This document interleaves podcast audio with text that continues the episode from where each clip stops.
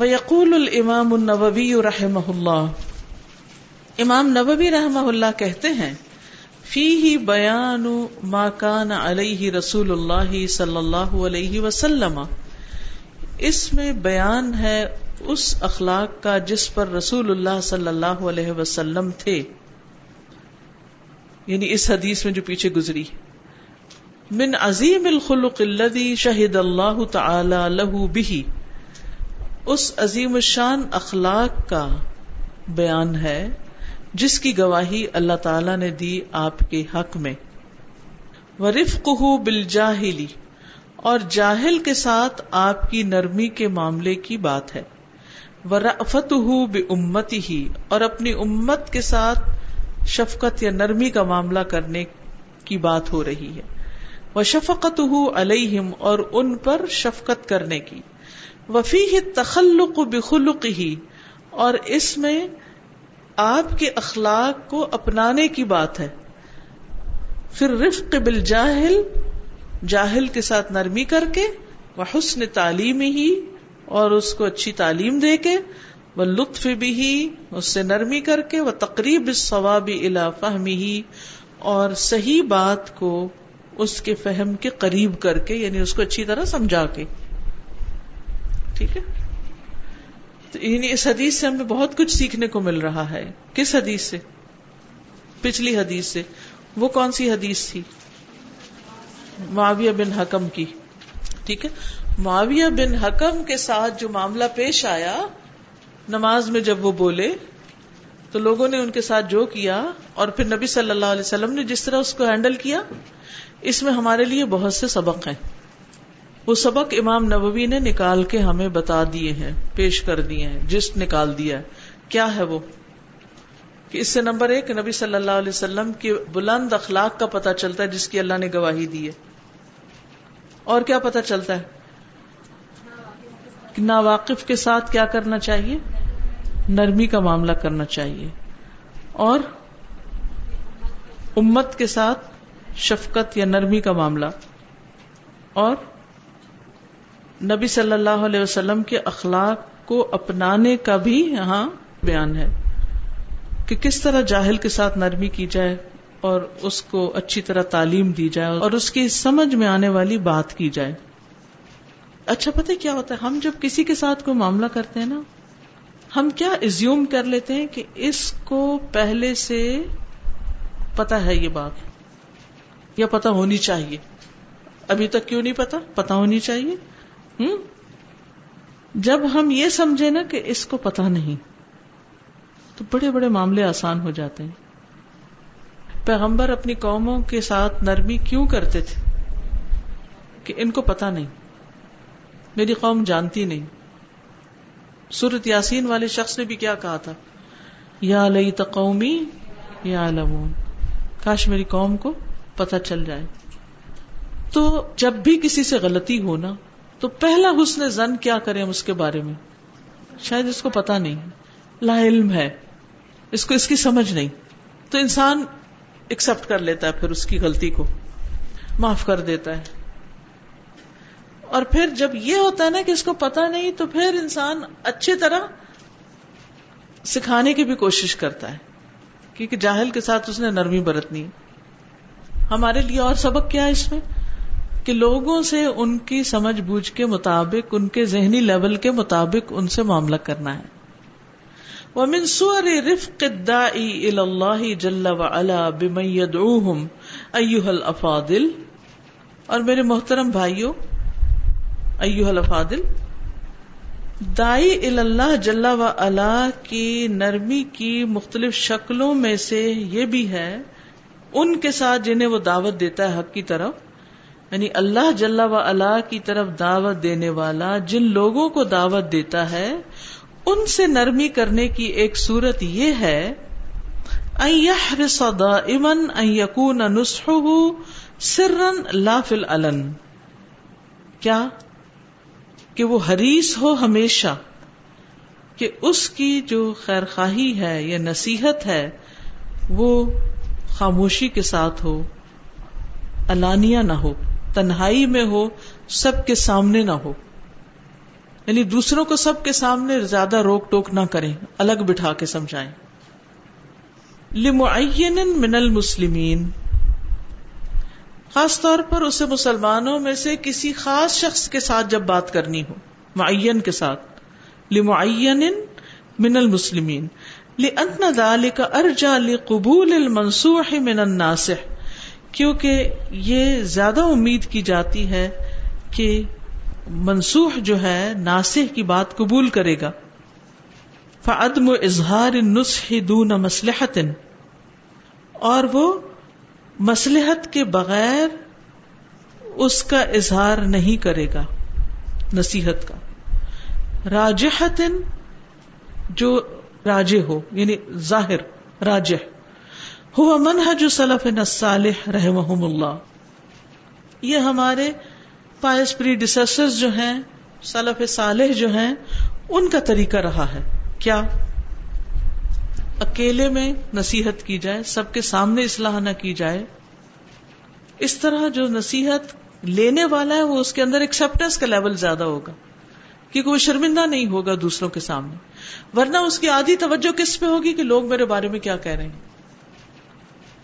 Next ہے یقول الامام ابن رجب رحمہ اللہ امام ابن رجب رحمہ اللہ کہتے ہیں وکان السلف اذا ارادوا نصیحت احد وعزوه سرا.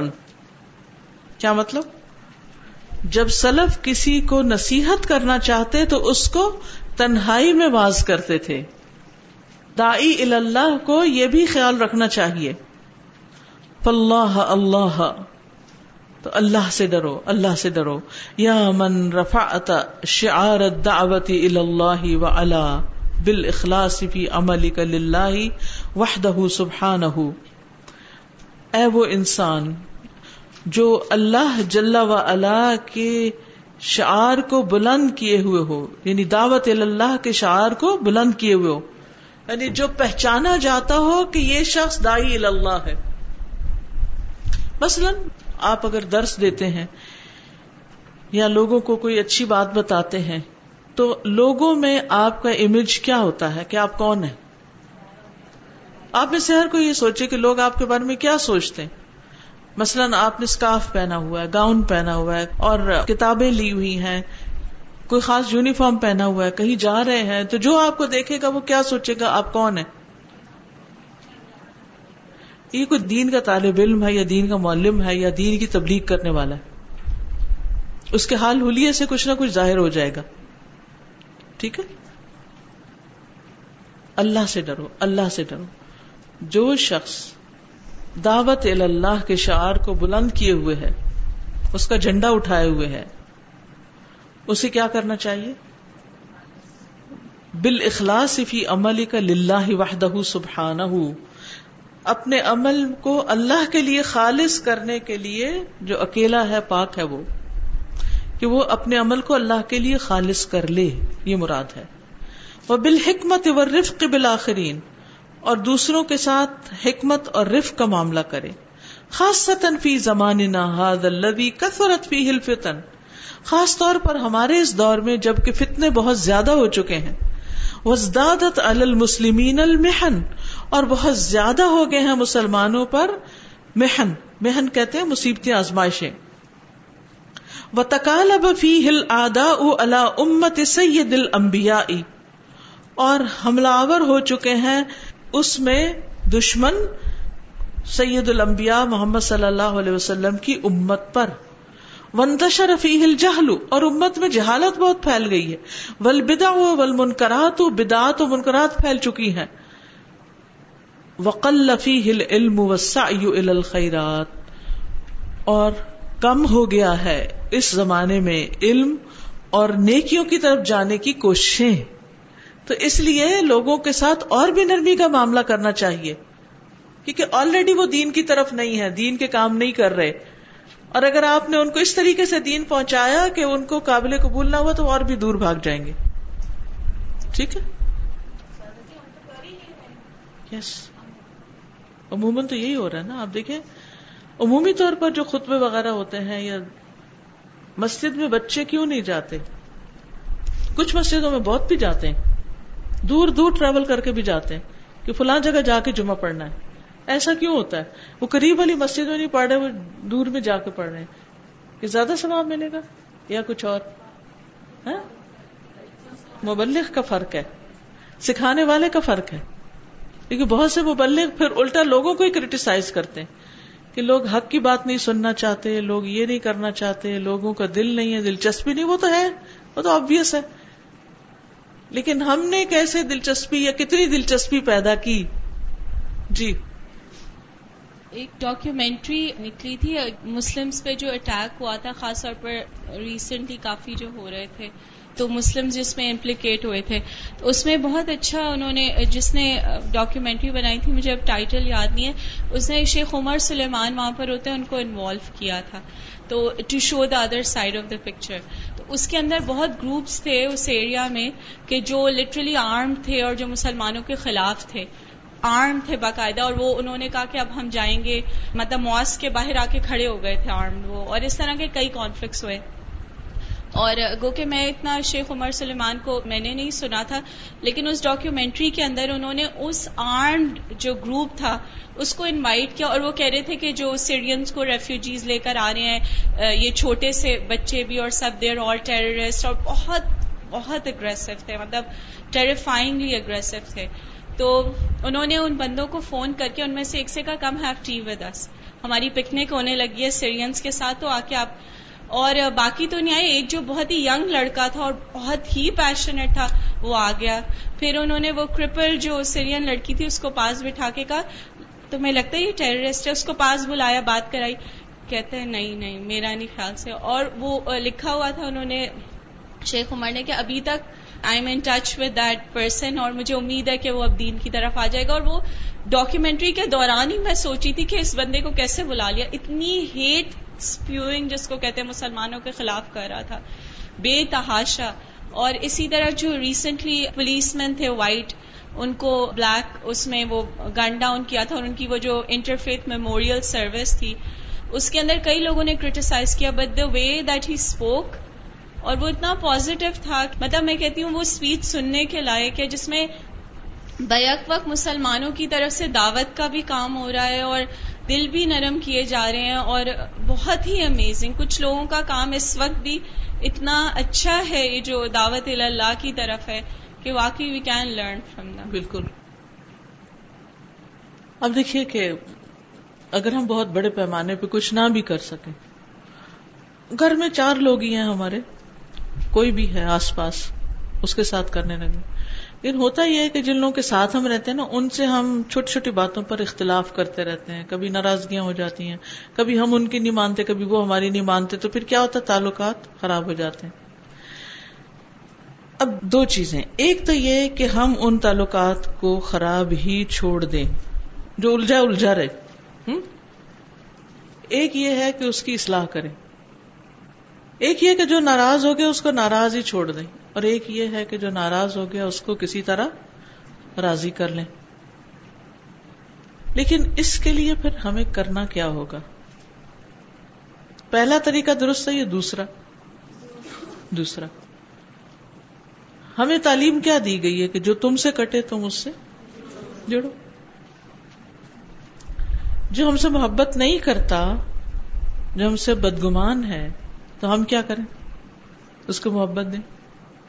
جو شخص آپ کے خلاف باتیں کرتا ہے، بجائے اس کے کہ آپ بھی شروع ہو جائیں، اس کو تھوڑی ایکسٹرا توجہ دے دیں۔ خیر خواہی اس کے ساتھ کر لیں۔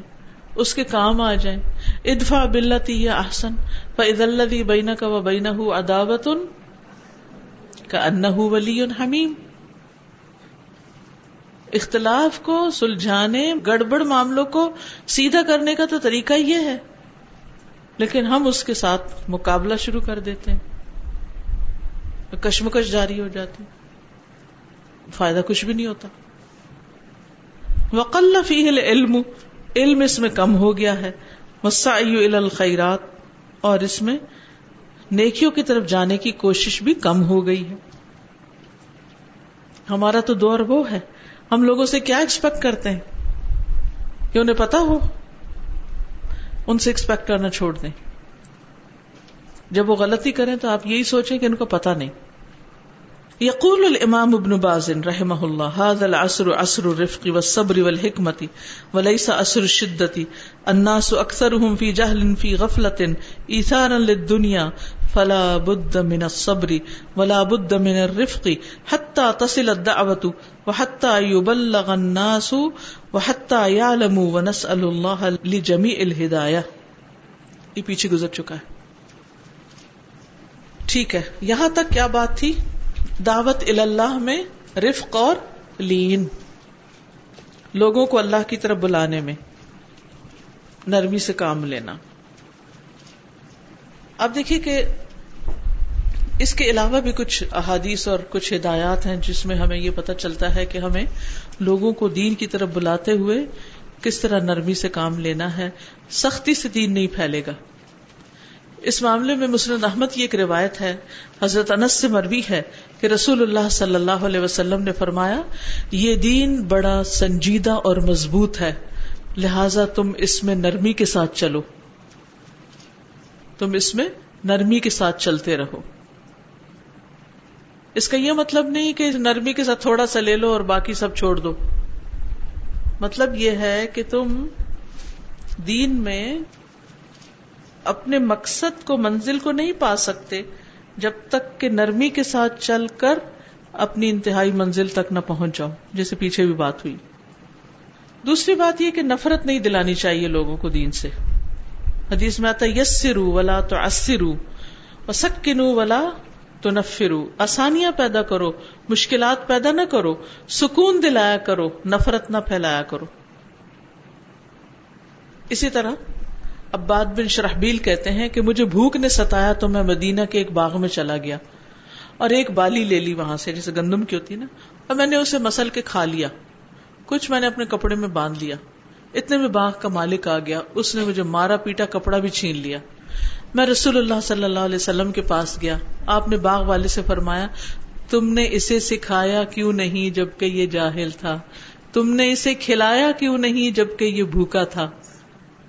آپ نے اسے حکم دیا کہ وہ میرا کپڑا واپس کر دے اور مزید ایک وسق یا نس وسق اناج بھی دیا۔ تو ایک شخص جو لا علمی سے غلط کام کر رہا ہے اور آپ اس پہ صرف باتیں بنا رہے ہیں بیٹھ کے، آپ جا کے اسے سکھا کیوں نہیں دیتے؟ اصل ہمارا فرض کیا ہے کہ ہم برائی کو بھلائی سے ختم کریں۔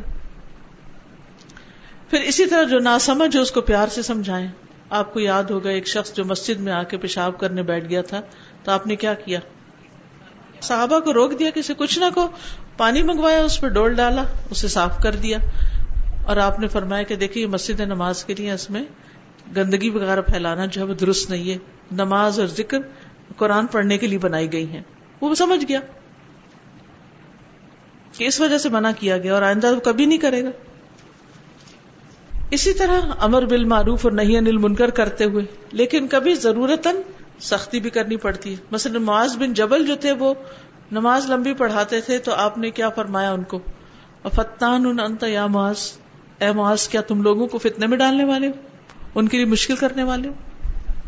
تو یہاں آپ نے ڈسپلن کرنے کے لیے ان سے یہ بات فرمائی ان کو، اور پھر ان کو بتایا کہ کون کون سی صورتیں پڑھا کرو، لوگوں کو مشکل میں نہ ڈالو، ٹھیک ہے؟ اسی طرح انتہائی غلط کام کوئی کر رہا ہو تو اس وقت سختی کی جا سکتی۔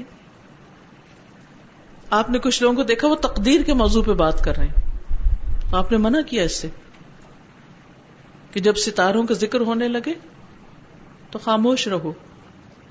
جب صحابہ کا ذکر ہو تو خاموش رہو۔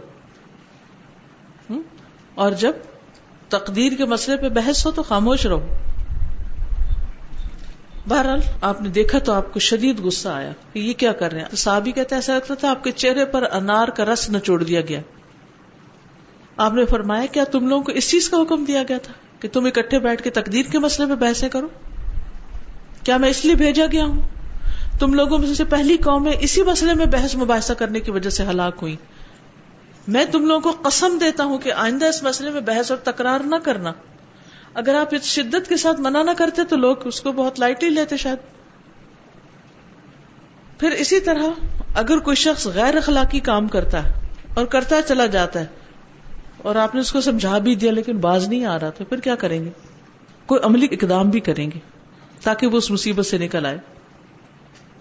مثلاً ایک شخص نے نماز پڑھاتے ہوئے تھوک دیا۔ آپ نے فرمایا، آئندہ سے یہ امامت نہیں کرائے گا۔ ٹھیک ہے؟ تو یہ کیوں کہا آپ نے؟ کیا یہ سخت جملہ نہیں؟ ہوں مطلب بظاہر دیکھنے میں تو چھوٹا سا ایکشن ہے، لیکن بہت بڑا ہے۔ ٹھیک ہے نا؟ تو اس لیے اس سے بھی بچنا چاہیے۔ چلیے۔ آپ اس کو کچھ کہنا چاہتے کیونکہ چیپٹر تبدیل ہو رہا ہے۔ دائی اللہ کو اور کیا کرنا چاہیے؟ دین کی دعوت دینے والے کو کیسا ہونا چاہیے؟ چلیے آپ بتائیے۔ ہاں جی۔ ہونا چاہیے۔ با عمل ہونا چاہیے جو بتائے اس کو سیکھے اور خود عمل کرے پہلے۔ اور خیر خواہی ہونی چاہیے ٹھیک ہے۔ اور ہاں نصیحت مناسب موقع پہ کرنی چاہیے۔ اکیلے میں یا ایسے انداز میں کہ جس سے دوسرا شخص لیٹ ڈاؤن نہ ہو۔ آپ بھی کچھ کہنا چاہتی ہیں؟ ہاں بولیے۔ جی استاذہ نرمی کا ابھی تک الحمد للہ پڑھے تو ایسا سمجھ میں آ رہا ہے کہ نرمی جو ایک انداز ہے، ایک باڈی لینگویج ہے ہماری، تو جب وہ دائی اللہ کی طرف ہم اس کو ریلیٹ کرتے ہیں تو اللہ تعالیٰ کی طرف بلانے والے، کیونکہ وہ سب سے پہلے ان کا عمل دیکھتے ہیں۔ جو جتنا باعمل ہوتا ہے، اس کی بات بھی اتنی ہی سنی جاتی ہے۔ تو نرمی وہ چیز ہے جو ہم بتا نہیں سکتے. فار ایگزامپل ایک بندہ نماز پڑھتا ہے، وہ نماز نظر آتی ہے کہ وہ نماز پڑھ رہا ہے، دوسرے لوگ بھی اس کو جج کر لیتے ہیں. مگر ہم یہ نہیں کہہ سکتے جی آپ آ جائیں دین کی طرف اور میں آپ سے یہ نرمی سے کہہ رہا ہوں. نرمی ہمیں ایک اپنے رویے میں لانی پڑتی ہے. تو یہ ایک دن، دو دن کا کام نہیں یا پانچ گھنٹے کا یا صرف ڈیوٹی ٹائم نہیں ہے. یہ ایک انداز ہے جو ہم لوگوں کو لے کر چلنا ہے اور اپنی زبان، جیسے آپ نے سٹارٹ میں بھی کہا تھا کہ جو نرمی ہے وہ باتوں میں اور دل میں ہونی چاہیے. تو اگر دل میں نرمی ہوگی تو ہماری باتوں میں بھی اور دین کے دعوت میں بھی کام آئے گی۔ ادروائز یہ پھر ہمارے کسی مطلب نرمی صرف وہ جسے کہتے ہیں نا تھک جانے والی نرمی ہوگی۔ باہر کچھ اندر۔ بولی یہ کہنا چاہ رہی تھی کہ ابھی ہم جو لوگوں کے متعلق بات کر رہے ہیں کہ لوگوں سے ہمیں یہ معاملہ کرنا ہے لوگوں سے ہمیں نرمی کرنی ہے یہ۔ تو میں یہ سوچ رہی تھی کہ اگر ہم اپنے بچوں کو اور شوہر کو بھی لوگوں میں شمار کر لیں کہ یہ بھی کچھ لوگ ہیں جن کے ساتھ ہم نے ایک طرف ہو کر معاملہ کرنا ہے، جس طرح صورت تقابن میں اللہ تعالیٰ نے فرمایا ہے کہ ان منزواجی کم اولادی کم فتنا اللہ کم ادب اللہ کم فاضر ان سے بچ کر رہو۔ تو ان کو ہم اون کرتے ہیں کہ ان پر سختی کرتے ہیں، ان کو اپنی مرضی کے مطابق چلانا چاہتے ہیں، ان پر اپنی دھونس جماتے ہیں۔ تو ان کو بھی اگر ہم لوگوں میں شمار کر لیں کہ یہ بھی کچھ لوگ ہیں جن کے ساتھ ہمیں ہٹ کر ذرا اور محتاط ہو کر اور سوچ سمجھ کر اور توازن سے معاملہ کرنا ہے تو وہ سنور جائیں گے۔ اگر ہم اس طرح کچھ کریں گے تو۔ اگر ہم ان پر حکمرانی کریں گے، اپنی مرضی چلائیں گے ہر طرح سے اپنے آپ کو حکمران کریں گے، تو وہ بھی دور ہم سے بھاگتے ہیں اور وہ لوگوں کے سامنے تو ہم اچھے بن جاتے ہیں۔ لیکن گھر آ کر جو ہے، ہمارا جو سارا چینج ہو جاتا ہے انداز اسٹائل یہ نہیں کیا، وہ نہیں کیا، میری مرضی کے مطابق کیوں نہیں ہوا؟ تو یہ استاد مجھے جو سب سے زیادہ فیل ہوا ہے کہ سب سے پہلے ہمیں گھر میں جو ہے اصلاح کے لیے ان سے تھوڑی احتیاط اور دوری جو ہے وہ اختیار کرنی ہے۔ صحیح ہے۔ اور یہ چیزیں آتی ہیں وسط قلب سے۔ ٹھیک ہے؟ جی کہیے ضرور۔ بک پڑھی ہے۔ اس میں سے جو چیز مجھے سمجھ آ رہی ہے کہ ایک دائی کے لیے کیا یہ ضروری ہے کہ ہمیں پہلے اس بندے کے لیول پہ جانا چاہیے کہ جس طرح کا مینٹل اسٹیٹ اس کی ہے، جس طرح کا میچورٹی لیول اس کا ہے، اس لیول پہ جا کے پھر اس کو اس لیول سے ہی ہمیں اوپر اٹھانا چاہیے۔ جی بالکل بالکل۔ چلیے، سبحانک اللہم و بحمدک، اشہد ان لا الہ الا انت، استغفرک و اتوب الیک۔ السلام علیکم و رحمۃ اللہ وبرکاتہ۔